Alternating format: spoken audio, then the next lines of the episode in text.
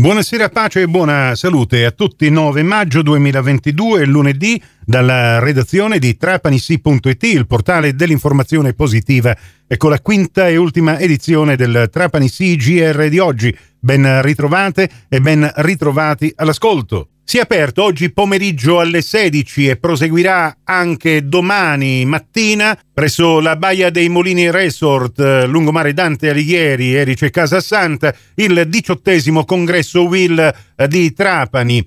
Il tema di questo congresso è la centralità della persona, lavoro, sicurezza e diritti. Salemi, il sindaco Domenico Venuti, con una lettera indirizzata al commissario straordinario dell'azienda sanitaria provinciale di Trapani, Paolo Zappalà, ha chiesto la riattivazione a pieno regime e il ritorno alla completa funzionalità degli ambulatori e dei servizi dell'ospedale salemitano. Si tratta del secondo sollecito inoltrato dal primo cittadino di Salemi in poco più di un mese, nel quale sottolinea la necessità inderogabile che alla luce del superamento dell'emergenza Covid e il conseguente ritorno alla normale funzionalità dei servizi ospedalieri, il nosocomio di Salemi torni alla piena funzionalità per evitare ulteriori disagi all'utenza e ottenere il miglioramento delle prestazioni rese all'utenza con il decongestionamento delle liste d'attesa. Marsala, mercoledì prossimo 11 maggio,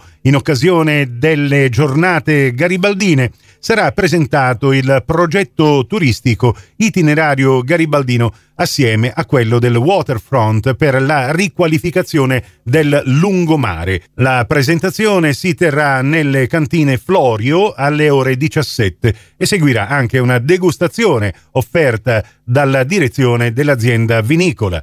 Alcamo, questa mattina presso l'Istituto Comprensivo Montessori si è tenuto il settimo Montessori Day dedicato al sedicesimo obiettivo dell'Agenda 2030, pace, giustizia e istituzioni forti. Gli alunni e il personale della scuola hanno incontrato Fiammetta Borsellino, figlia del giudice Paolo Borsellino. In tutti i plessi sono stati attivati laboratori didattici e creativi sul rispetto della legalità e per una cittadinanza attiva e responsabile. Durante la giornata sono intervenuti anche i rappresentanti dell'Associazione Libera, alcuni rappresentanti dell'amministrazione comunale di Alcamo e altri specialisti del settore. E sempre ad Alcamo è stato pubblicato l'avviso di selezione rivolto alle associazioni di volontariato per il servizio di vigilanza e salvataggio per la spiaggia libera di Alcamo Marina relativamente alla stagione balneare 2022. Chiunque interessato ha tempo fino al 23 maggio per presentare manifestazione di interesse mentre domani alle 10 presso il centro congressi Marconi si terrà la presentazione del libro Pandemia e generatività, bambini ed adolescenti ai tempi del Covid. Per l'occasione gli alunni del liceo Vito Fazio Almayer si confronteranno con gli intervenuti sul tema I giovani e il futuro tra pandemia, denatalità e socialità. Mazzara del Vallo, il libero consorzio comunale di Trapani, ha avviato questa mattina i lavori di regolarizzazione della scarpata che costeggia la strada provinciale 66 di Gorghi Tondi, che fa parte del percorso alternativo a seguito della chiusura al traffico per lavori del ponte sul fiume Delia Arena.